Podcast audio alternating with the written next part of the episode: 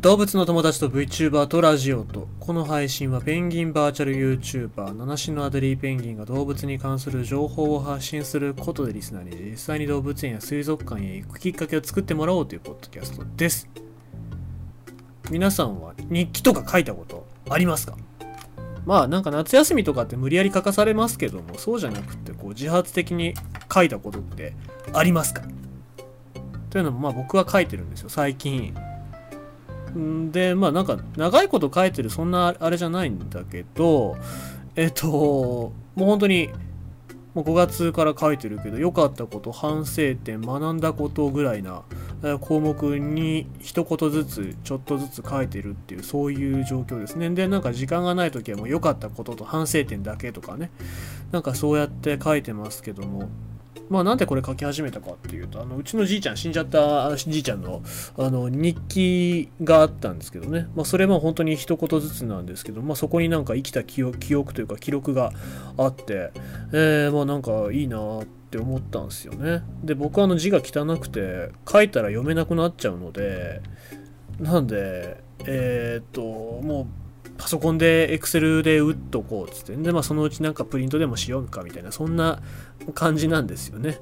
だからまあでもなんかそれが一つ記録になったりとか自分の反省点とかっていうのがね、なんかピックアップできていいんじゃないかなと思うんですよ。まあ自制録です。七種のアデリの自制録でございます。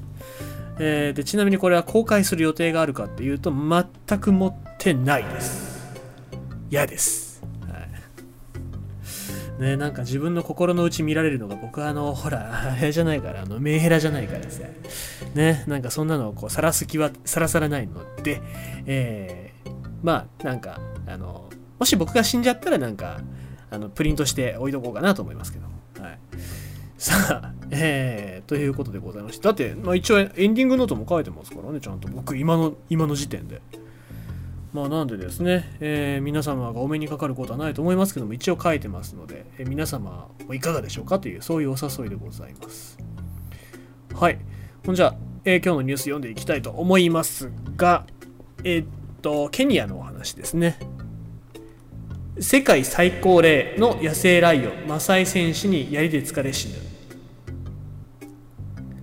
ケニアで野生のライオンでは最高齢と世界最高齢と見られていた19歳のオスライオンがマサイの戦士に槍で疲れて死んだ。ケニア野生動物公社が12日明らかにした。広報担当者によれば、オスライオンのルーンキトは南部アンボセリ国立公園の外れで家畜の囲いに迷い込み、マサイの戦士に槍で疲れて死んだ。ライオンは通常公園内の野生動物を狙うが、年を取ったライオンは獲物が枯れず、家畜を格好の標的にして獲物にしているという。保護団体、キャッツ・フォー・アフリカによると、アフリカの野生ライオンの寿命は長くても18年。えー、この、えーと、ケニア野生動物公社は2021年、10年以上にわたり縄張りを守ってきたルーンキトを伝説的なライオン選手と評していた。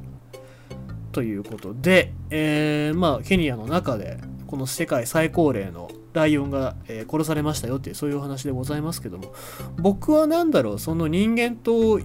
動物との関わりの中でこれは殺された例なのかなっていうふうに思うのでなんか別に悪いとは思わないですね。まあ、例えばハンティングとかそのトロフィーハンティング目的で娯楽で殺しに行ったとかっていうんだったら違うと思うんですけど、